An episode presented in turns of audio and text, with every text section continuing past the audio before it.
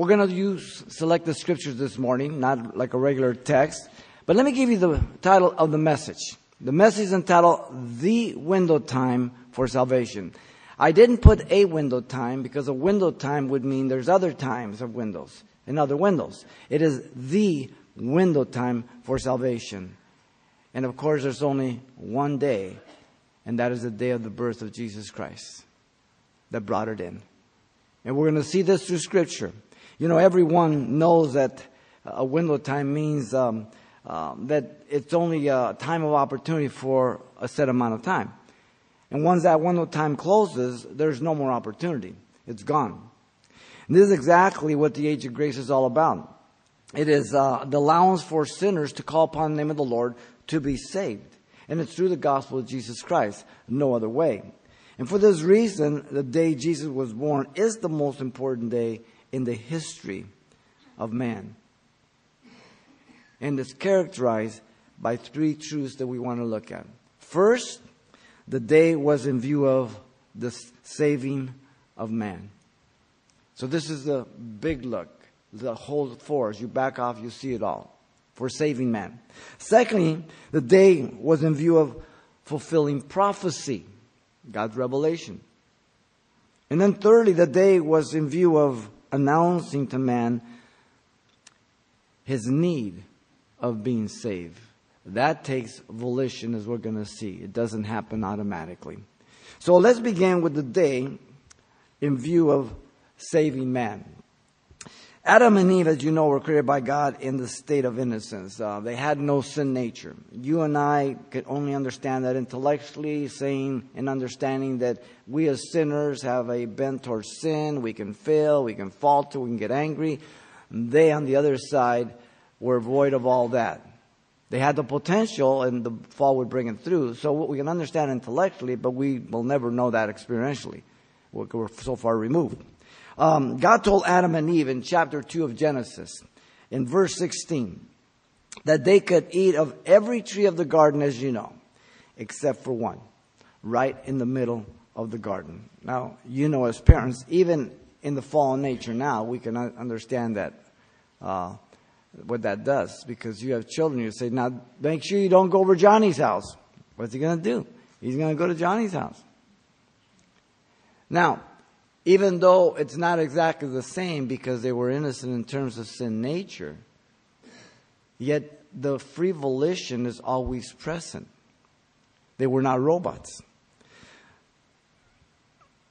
Now this tree, Genesis 2:17 tells us, was the tree of knowledge of good and evil that would result in spiritual and physical death. The woman then was enticed, as you know, in chapter 3 of Genesis, verse 1 through 5, through the serpent to challenge God's authority, His word, His fairness towards God. Has God said? He knows you'll be gods just like Him. So the enemy, Satan, in our sin nature always challenges God, His fairness, His goodness, automatically. Your children think you're the most rotten parent in the world when you don't let them have their way. Because you used to think your parents were the most rotten parent when they didn't let you have your way. When parents are really there to protect you and to direct and guide you, the same as God. The woman then took the bait and she did eat. And then she gave to her husband and he did eat. Genesis 3:6 says. The thing that's interesting to me is that both of them being in this innocent, unfallen state, in a way that we will never know, but the instant that she ate, she had to have had the greatest awareness of what she did, the guilt, the shame, the understanding of now having a potential for sin to master her. And in spite of the horror about what that took place, you would think she would say, I don't want my husband to go there. But she brought to him and he ate.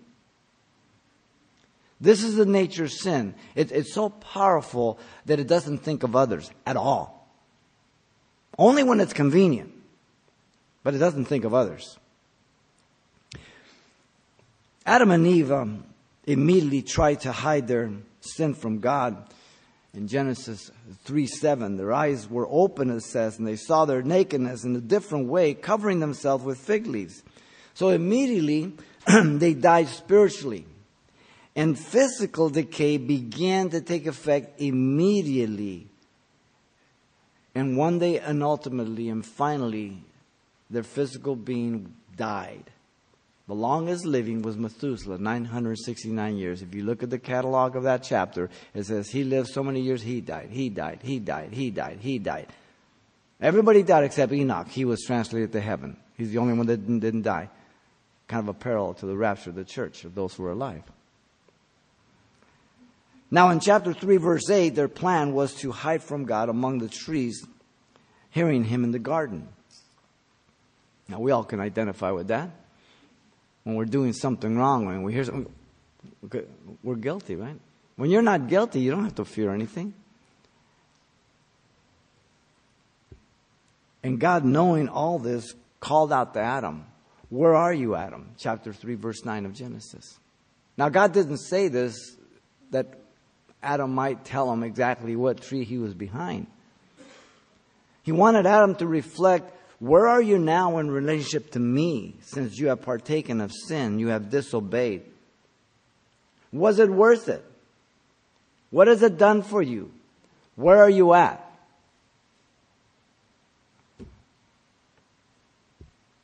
Adam, in verse 10 of chapter 3 of Genesis, then justified himself, declaring that he had heard his voice and was afraid because he was naked. And he hid himself instead of admitting his guilt. So right away we start seeing the effects of sin. It distorts. It's not truthful altogether. There's always some type of explanation, if you will.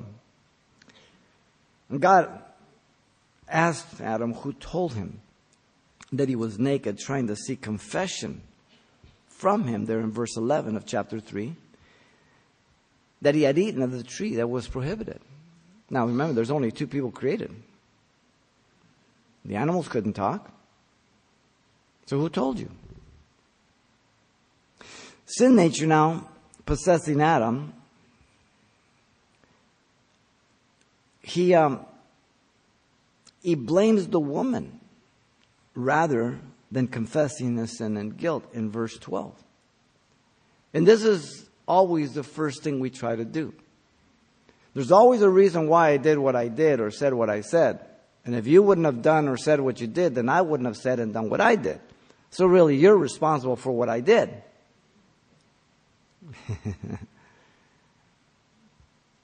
But is it true? No. But it relieves us for an extent, for a time. But it doesn't clear us. The human race now had inherited sin nature and would pass it on to their children. No exception. Therefore, every time you ladies bring us a daughter or a son, what a joyous day that is. But you know what? You just brought in another rotten little sinner. Cute, but a dedicated sinner. All the way. The problem with your children and mine is they're our children. They're just like us, sinners. Notice in verse 16 of chapter 3, the desire of the woman towards her husband was now different.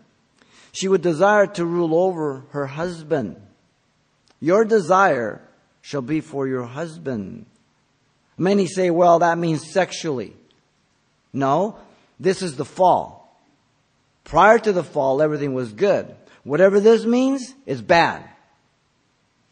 Only 3 times is this grammatical structure found in the Old Testament. Here, the next chapter, verse 7, where Cain, sin wants to master him, desire over him.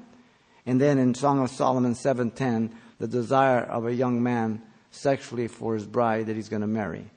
Each one will give you the context. Right here, that she wants to rule him. This is the fall.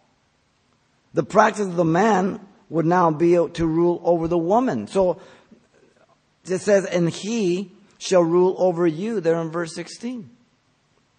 So the battle of the sexes had begun, not in the roaring 20s or 30s, not in the 60s of the 1900s, but in the garden.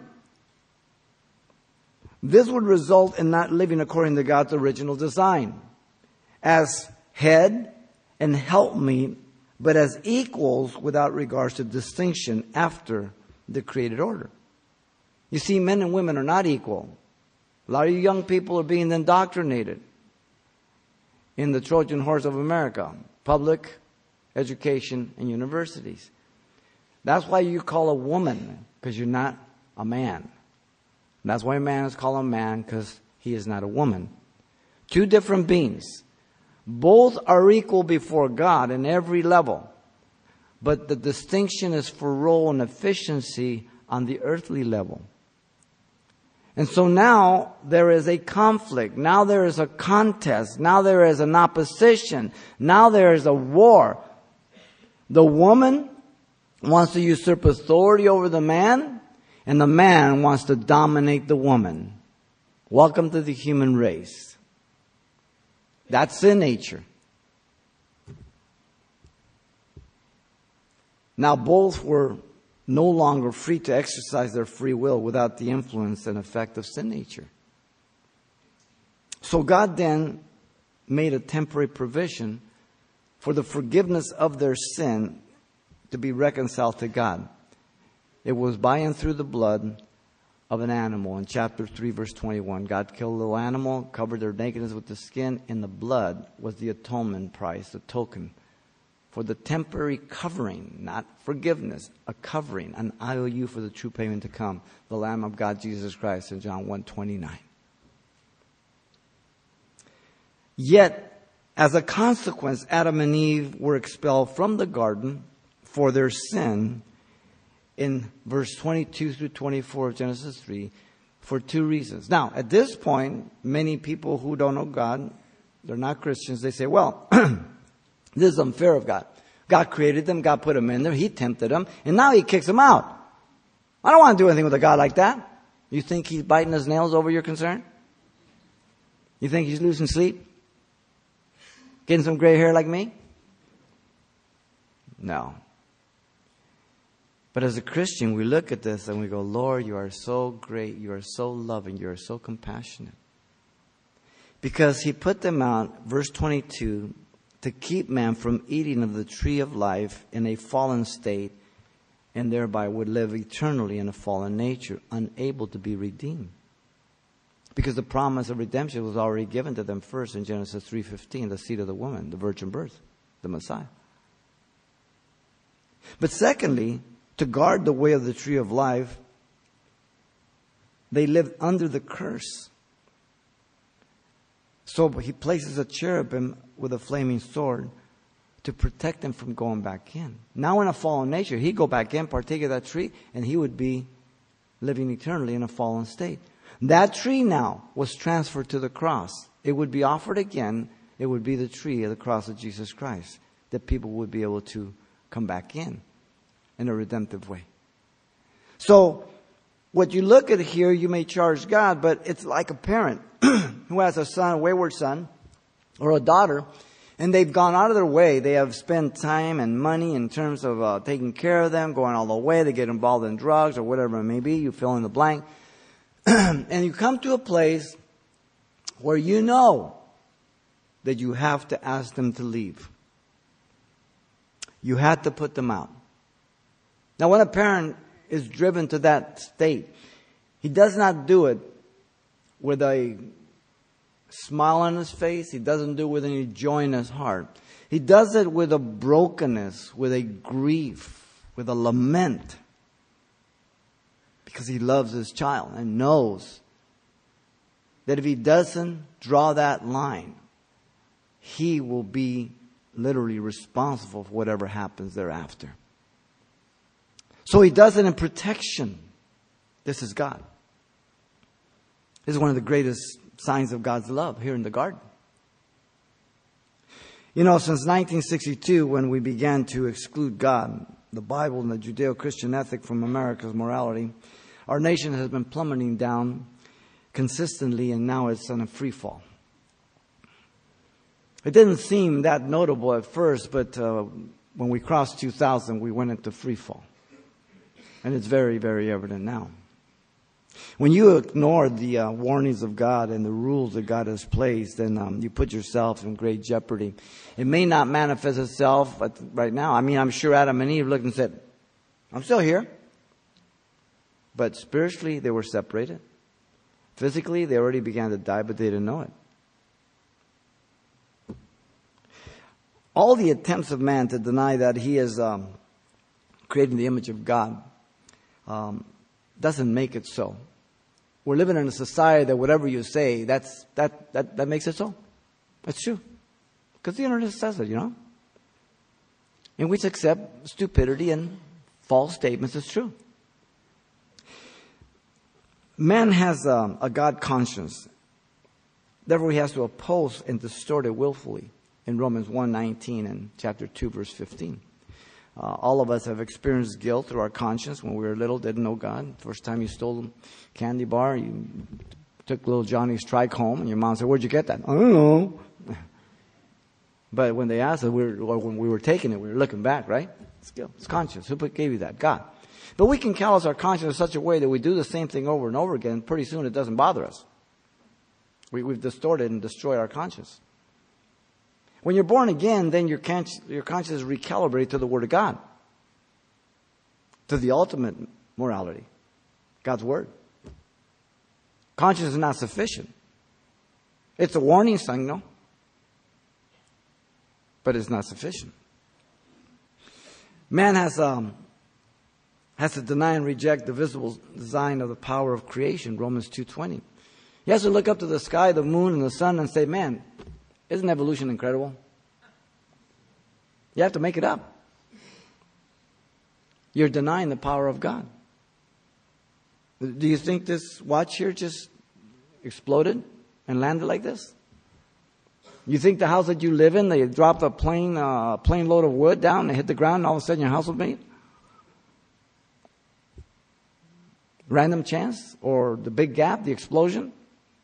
So order comes out of disorder? These are smart people, but they have no room for God. So they settle for stupid theories, insulting theories. Because if you don't, then you must embrace God. Man has to willfully reject and corrupt the truth and nature and order of God on creation and embrace it as a lie. Romans 1:21-32. Professing himself to be wise, they become fools. Worship the creature more than the creator, which is blessed forevermore. Rather than what God has done. Because there's an emptiness, vanity in this heart. Try to fill it with material things, fame, popularity, sex, drugs, whatever you want. Romans 8:20. And though that may satisfy me for a set time and for a set period, at the end I'll say, well, yeah, what's next? You go from one thing to the other. There's never any satisfaction, whatever it may be. All the evidence about man throughout history to the present day denies his proclaimed goodness also, as you look at the world. The massacres of dictators, the terrorist acts that were seen throughout the world by ISIS, not ISIL, ISIS. ISIL includes Levin, Israel. That's why he says ISIL. It's ISIS. How do you explain the evil that they do? Where they kill babies. They rape women. Is it the goodness of man? The all-time low of morality, ethics, and hatred for God. The accompanied love for self in our society and the world. The entire political correctness of our day of being non-judgmental, accepting all truth as God's truth or absolute truth, value clarification, situational ethics. Do you realize that Cultural diversity is an oxymoron. Diversity means different, not the same. They redefined the word to indoctrinate people. This is what man does against God's truth. Twist it, contort it. They make their new dictionary, so they raise up their new army. They don't care about old school. They know old school is going to die. 15, 25 years are gone. They're raising up a new army. New vocabulary. New marching orders. Now we all understand where we're headed. We're headed for a one world government, a one world monetary system, one world religion, the Antichrist. So we know these are stepping stones. Okay? So we understand this. But the world doesn't. It's totally blind. Listen to Jeremiah 13:23. Can the Ethiopian change his skin or the leopard his spots? A rhetorical question with only one answer. It's no. But I like his response. Listen. Then may you also do good who are accustomed to doing evil. Ooh. It would be much more probable for a leopard to change his spots than for you and I to do good as sinners. Wow. Can you see why the birth of Jesus Christ is the most important day in history to provide the window time for salvation? If he hadn't been born, then there would be no cross. There would be no death. There would be no payment. There would be nothing, right? In fact, the prophecies of God would have been proven false, and he would have proven to be a liar, and you could throw your Bible away. So the day was in view of saving man. Now, secondly, the day was in view of fulfilling prophecy, and we've kind of implied that. God made this important day known from the foundation of the world. Listen to Revelation 13:8. All who dwell on the earth will worship him whose name have not been written in the book of the Lamb, slain from the foundation of the world. He's talking about the tribulation period and the mark of the beast and the Lamb of God, which was slain from the foundation of the world. So God had declared this thing before it even all happened. The fall did not take God by surprise. God foreknew the fall. Therefore, he made provision for the redemption of man prior to the fall. Now, some Christians teach that God predestined the fall. Now, think through it now with me. It's called Calvinism. Okay? That means that God declared Adam to fall.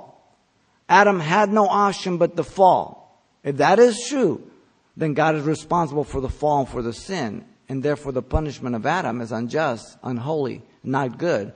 And that's not the God of the Bible. The Bible says that Adam was warned against the consequences. He chose to go against them. Therefore, the judgment of God over Adam and Eve was absolutely holy, just, and good. Because he had nothing to do with the decision. Are we clear on that? So be careful about Calvinism. It's death in the pot. It's Sinai. People often ask, if God knew about the fall, why did he not do something about it and avoid it?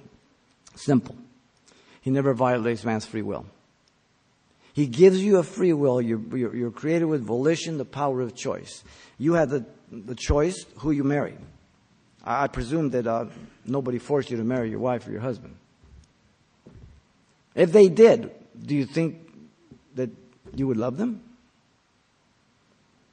If you force somebody, say, when I walk in this room, you better say you love me. And you better come out and give me a hug and kiss me, your wife, or else you're dead. And so you would knock on the door and she would do that. Would you really believe that she really loved you? No, she feared you. She didn't want to get hurt. The thing about love, for love to be valuable, it must be voluntary for it to be valuable. That's why we as Christians know when people love us, it is a very valuable love because we're not that lovable. And we really don't deserve it. The greatest privilege is for you to be able to love someone wholeheartedly by the grace of God. It's a willful love. Therefore, it's a valuable love. God declared the day of to Adam and Eve in Genesis 3:15. I've already mentioned it. Genesis 3:15 is the seed of the woman and the seed of the serpent. The promise of redemption was given to Adam and Eve there in Genesis 3:15, and the reference is to the seed of the woman, the virgin birth of Jesus Christ. And the woman carries the egg, and the man carries the seed. And so therefore, there in that text, it's the bruising of the head and the heel. So the Messiah would destroy the authority of Satan, the head, while Satan would only bruise the heel, a temporary wound at the cross. So you have there the prophetic proclamation not only of the day, the greatest day in history, the birth of Jesus Christ, but that he would destroy the authority and power of the devil. If that's the only verse we had, you have the whole gospel and promise of redemption right there. That's it. The clear understanding of the prophecy is evident by the names given to their sons, Adam and Eve. Perhaps thinking one of them would be that redeemer for the human race. Cain means acquired, and Seth means appointed. But it would be a virgin who would bring forth those that seed without the aid of a man. That's what it implies. Now, God made the day known to the prophets also. Let me give you just about three of them. Isaiah 7:14 says, "Therefore the Lord himself will give you a sign. Behold, the virgin," not a virgin, the virgin, "shall conceive and bear a son, and shall call his name Emmanuel," God with us. Matthew picks this up. Jesus Christ was God and man. 100% God, 100% man. He wasn't the 50-50 bar. Okay? God became man. Micah 5:2 says, "But you, Bethlehem Ephratah, though you are little among the thousands of Judah, yet out of you shall come forth to me the one to be ruler in Israel, whose going forth is from of old, from everlasting," from the vanishing point to the vanishing point, from eternity. Bethlehem. Very specific way, a virgin. Very specific place, Bethlehem. And then he says, "Behold, I will send my messenger," Malachi, "and he will prepare the way before me. And the Lord, whom you seek, will suddenly come to his temple, even the messenger of the covenant in whom you delight. Behold, he is coming, says the Lord of hosts," the captain of the armies of heaven. The prophecy of the messenger to come, John the Baptist, to proclaim his cousin, the Messiah, Jesus Christ. Malachi is the last prophet who closes the Old Testament. Then there's 400 years of silence. John the Baptist opens up the New Testament. "Behold the Lamb of God, which takes away the sins of the world. The kingdom of God is at hand." What is the proclamation? Repent. Wow. Malachi closes with repentance. John the Baptist opens with repentance. Now, God would bring the day to pass just as he promised. Paul gives us the appointed season, literally. "But when the fullness of time had come, God had sent forth his son, born of a woman, under the law." Galatians 4:4. The word kairos is season, a set period, absolute specific period. Right on time. That's why it's the most important day in the history of mankind. John records that at a set point in time, God took on a human body and fulfilled this prophecy. In the beginning was the Word was with God, and God was the Word, John 1:1. And verse 14 says, "And the Word became flesh, and we beheld his glory, the only begotten of the Father, full of grace and truth." God became man, the incarnation. Yet when they looked at Jesus, they saw a man. Paul says to the Corinthians, if they could know by looking at Jesus that he was God, they would have never crucified the Lord of glory. They would have dropped those hammers and ran. You see, Jesus said, "Father, forgive them, for they know not what they do." Now, they knew they were taking spikes and inserting them into his wrists. They knew that they were going to crucify him. He was going to die one of the most horrible deaths. What Jesus meant is, they didn't understand the ramifications of their sin and the consequences long-term wise. You see, when a young man steals a car or shoots somebody, or a young person gives away their purity, they know what they're doing. They don't understand the ramifications and consequences and the impact of their life for the rest of their life and eternity. That's the problem with sin, is deceptive. Peter writes that it took place in these last days. Listen to 1 Peter 1:20. He indeed was foreordained before the foundation of the world, but was manifest in these last times for you. So God again is very specific prophetically, and He fulfills it. Paul declared that we were chosen in Christ before the foundation of the world. Ephesians 1:4 says, just as He chose us in Him before the foundation of the world, that we should be holy and without blame before Him in love. Now, don't let predestination baffle you. God predestined and you get to choose. No contradiction. Okay? But don't ever believe that God predestined the chosen frozen, a few, and then predestined the remainder of humanity to go to hell. Because you never find that in Scripture. Not only that, if all of humanity has fallen and all deserves hell, and God sovereignly chooses the few to save and damn the rest, He cannot be holy, He cannot be good, He cannot be just. He's just violated His attributes. God died for all. When John 3:16 says, God so loved the world that He gave His only begotten Son, that whosoever believes should not perish but have everlasting life. The world, whosoever, that's all humanity. Don't let somebody change whosoever to the elect, the chosen frozen. Because you're defaming the character of God. You're accusing God of being partial to what He says we're not to be. You're accusing God of being unjust, unholy, unkind. No, God gives an equal opportunity to everyone. Every person that's born into this world will have one opportunity at least to be saved. When you or I would end up in hell, it would not be God's doing. It would be my doing. My choosing. To believe the gospel or to receive the gospel. Reject it or receive it. Believe it or reject it. One of the two. So, there are two parallel lines on this side of heaven. We don't know how they cross, but never let them contradict each other. You got a left and a right. They're two hands. But one's left and one's right. You don't have two right hands. They're equal parallels. You know, I've told you often that just 8 prophecies would be equivalent to the entire state of Texas being filled with silver dollars. And then getting a giant blender, stirring them all up after you've marked one of them with an X. And then getting a blind man to go out there and just happen to pick out the one that you marked. That's the equivalence of just 8 prophecies that Jesus Christ fulfilled with a normal amount of factors in it. Do you realize Jesus Christ fulfilled over 300 prophecies in His first coming?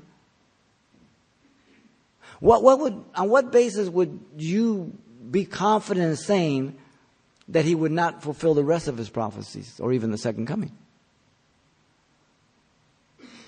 If He's 100% accurate so far, on what basis? Because you're the ultimate truth?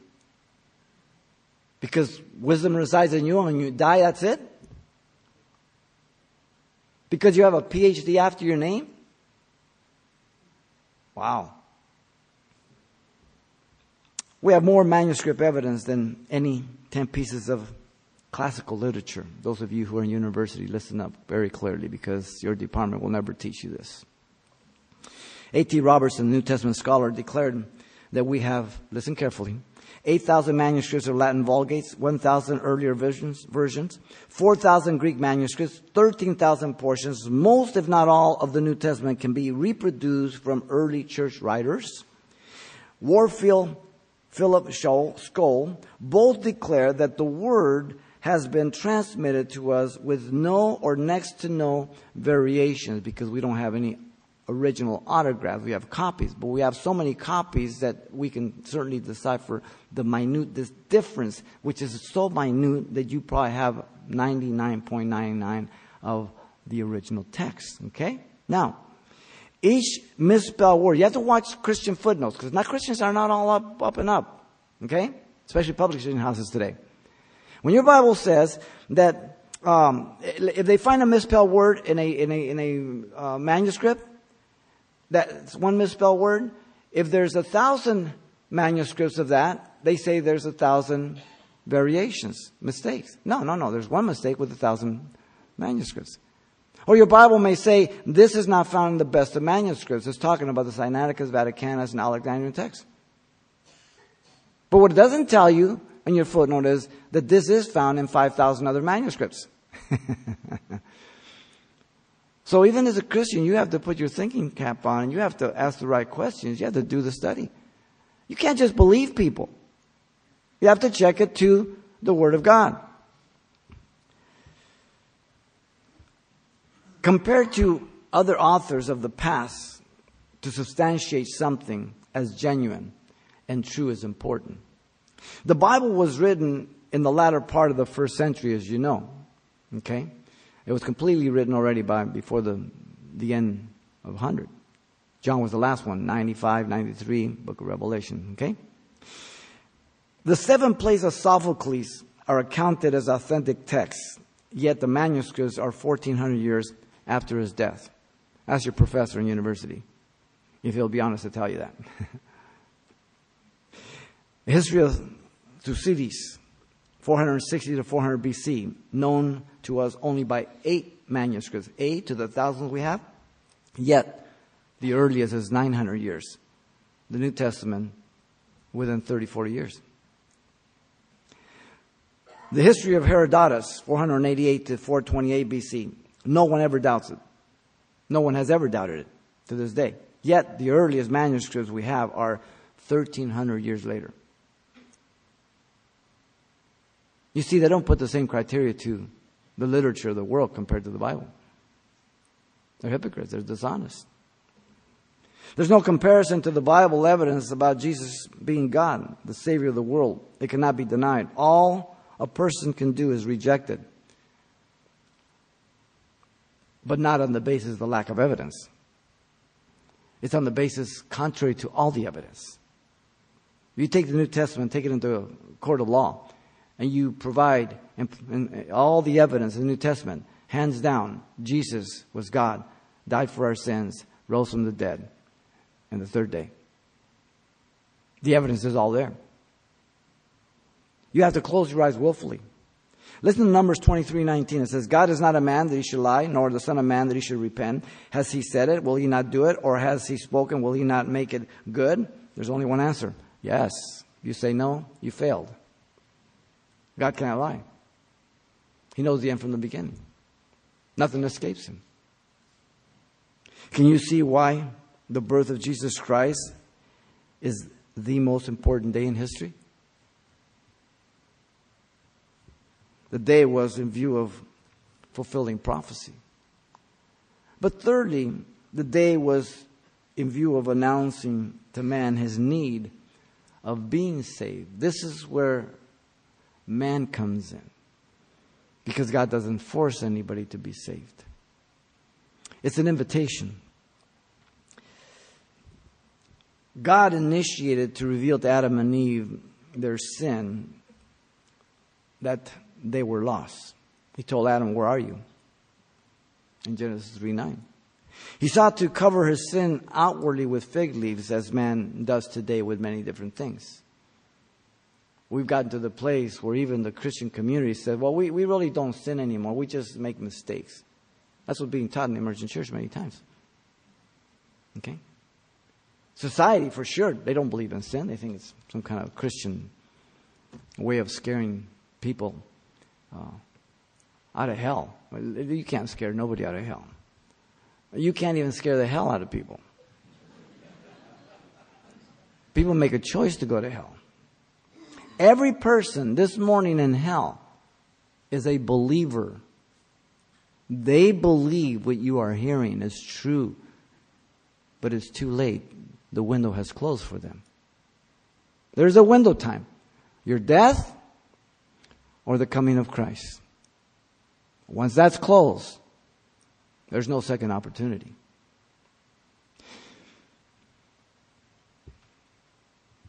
He sought to blame another for his sin, as man always does. It's the woman you gave me.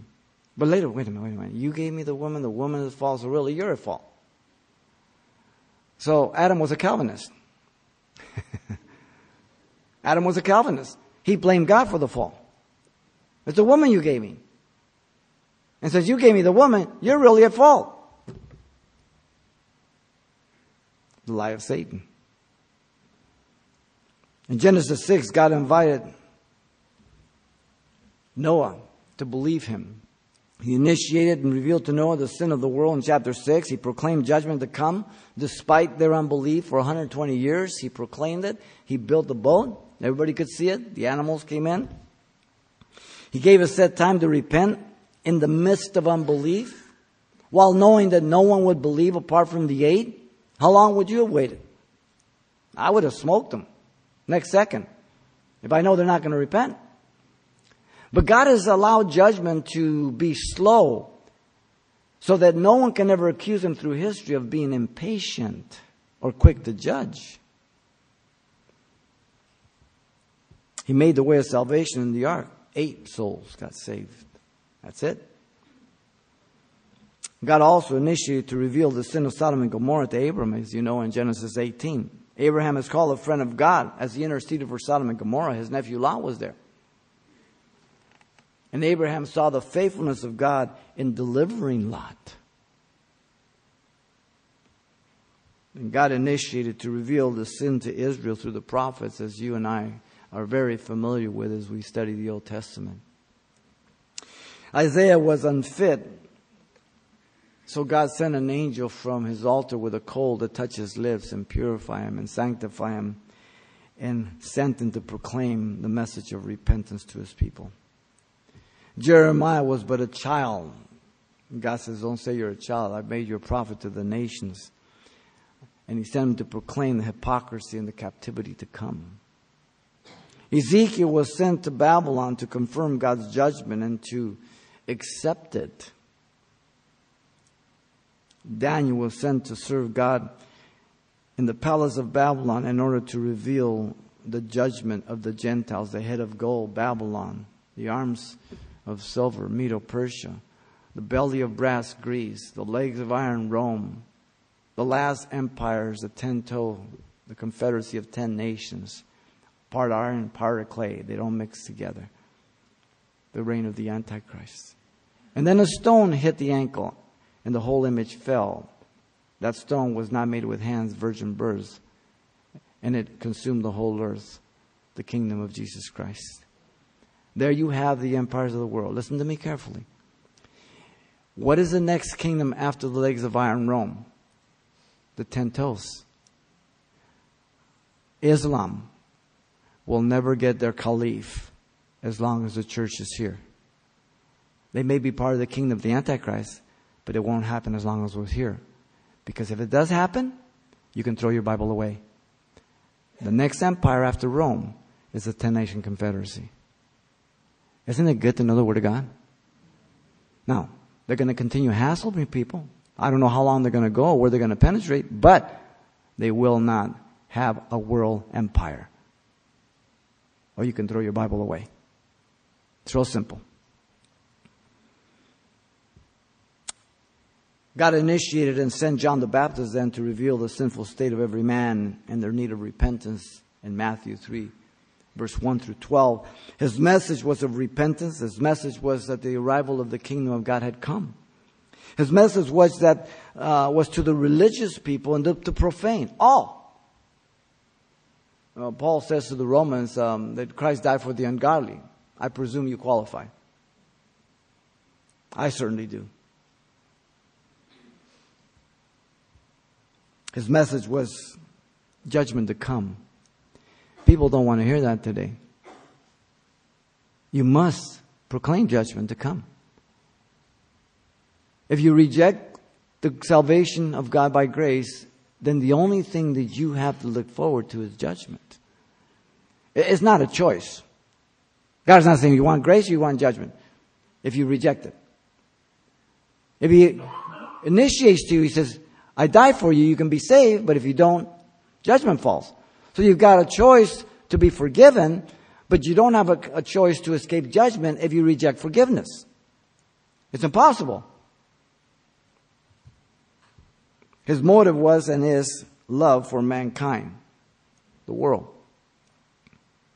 His gift is his only beloved Son, John 3:16. His invitation is for whosoever believes in him should not perish. Whosoever, not the elect. And the elect must always be judged in its context. Is the elect Jew or is the elect the saints in the church? Context, context, context.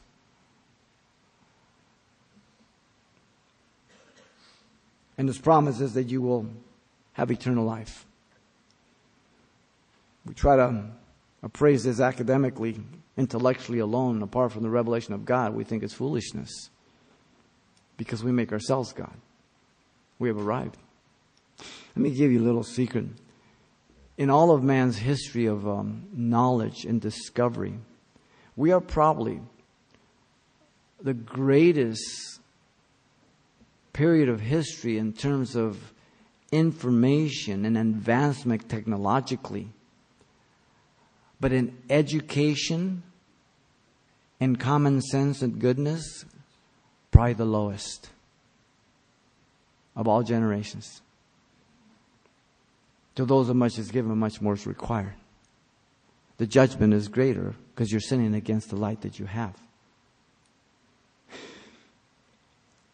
God initiated and continues to send preachers of the gospel to proclaim the good news of Jesus Christ. Paul preached repentance through Jesus Christ, no other.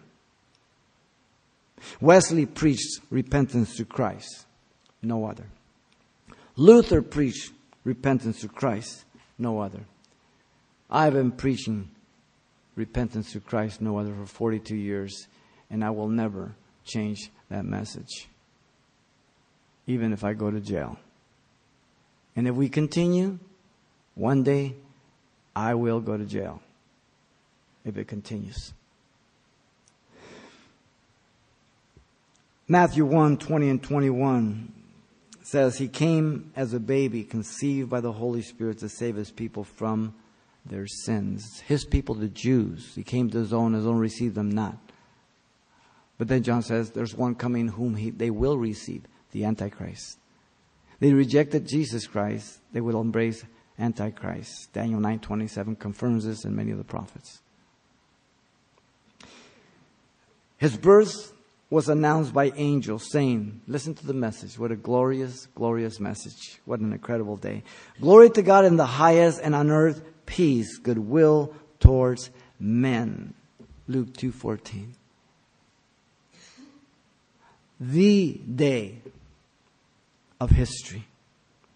The wise men said, where is He who has been born King of the Jews? For we have seen His star in the east and have come to worship Him. Herod didn't like that. You know, Daniel was in Shushan the palace, very influential. These magi probably came from there. Iran is Persia. You understand that, right? Some of you that are younger. In the 60s, it changed to Iran from Persia. You know, the distance between the earth and the moon is approximately 239,000 miles. It takes 27.3 days for the moon to complete a full revolution around the earth, and it takes exactly the same time for the moon to spin once on its own axis. This means that the moon remains at a standstill in relationship to the earth's movement, so that it always represents the same phase to the earth. Always. On Christmas of 1968, astronaut Frank Borman, William Anders, and James Lovell became the first men to see the other side of the hidden face of the moon. So impressed were they of God's creation that they read from Genesis 1.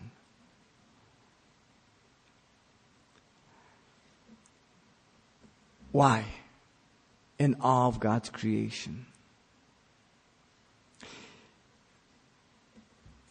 In the very same way, God wants to reveal to you His Son, who has been hidden from you due to the darkness of your own sin, in order that you be impressed by hearing and believing in His gift of salvation for you.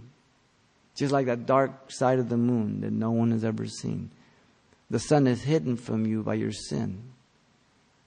But God wants to reveal Him to you.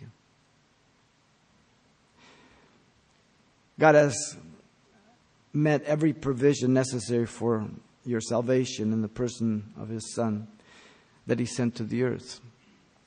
God became man through the incarnation, as you know. And God limited himself for a set time under flesh, yet without sin. He walked on this earth. He tired. He ate. He slept. He bled and he died, just like regular man, yet without sin. God made an actual payment for the forgiveness of your sin and mine through his birth, death, and resurrection as the God-man. He said from the cross, "It is finished." What was finished? The work of redemption, the atonement, the payment for mankind. God made an actual payment for the forgiveness. The payment was paid at the cross. The confirmation is seen in the empty tomb. The angel says, "Why do you seek him among the dead? He's alive." God, having done everything for your salvation and mine, then is waiting for you to respond to the message of salvation, an invitation that comes from his love. You come believing Jesus was your substitute at the cross. 2 Corinthians 2:5-21 says that he became sin for us who knew no sin, that we might be made the righteousness of God in him. You realize that statement, that God took his holy son, perfect son, God himself, and he put all your sins and mine upon him, and he took his holiness and made it available to me? Now, who do you think got the best deal? But I can reject that. Just like you can ask a young woman, gentleman, to marry you, and she says, "No." Bummer. But it's a choice, right? Now, she may be passing the best thing of her life, or she may be making a wise decision. But it's a choice, right? To pass up the invitation of God is foolishness. It's always the wrong choice. That will not only affect me here on earth, but for all eternity once I give my last breath. You come by grace through faith, that not of yourself, as a gift of God, in Ephesians 2:8-9. You come as you are, agreeing with God you're a sinner, deserving hell, the wrath of God on you, and that you're an enemy to God. But that he died for your sins, and he's willing to forgive you of your sins by grace through faith. And that he will make you a new creature. 2 Corinthians 5:17. All things pass away, everything becomes new. It gives you a divine nature. It gives you a new mind. Gives you new life. Gives you the Word of God. He directs and guides you through life to make you more like him to the day you die. Wow. Can you see why the birth of Jesus Christ is the most important day in history? Without it, the rest wouldn't have happened. That's why we celebrate Christmas. Yes, most likely he wasn't born in December. Probably October. I don't care if he was born in January or August. Listen to me. That's why I named it the window, not a window. It is the only window. Every other window is a lie. And though it may not be politically correct today, you have a choice to either go with the program of the world or to stand tall and say, "No, you're wrong." I don't tell people happy holidays. I tell them Merry Christmas. They don't like it, tough. I don't really care. Makes no difference to me.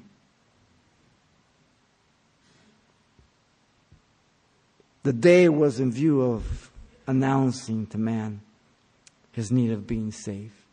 Maybe God has spoken to you, and you see your need of being saved. What are you going to do about it?